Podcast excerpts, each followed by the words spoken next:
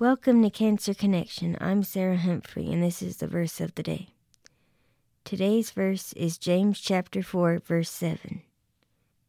Submit yourselves then to God, resist the devil, and he will flee from you.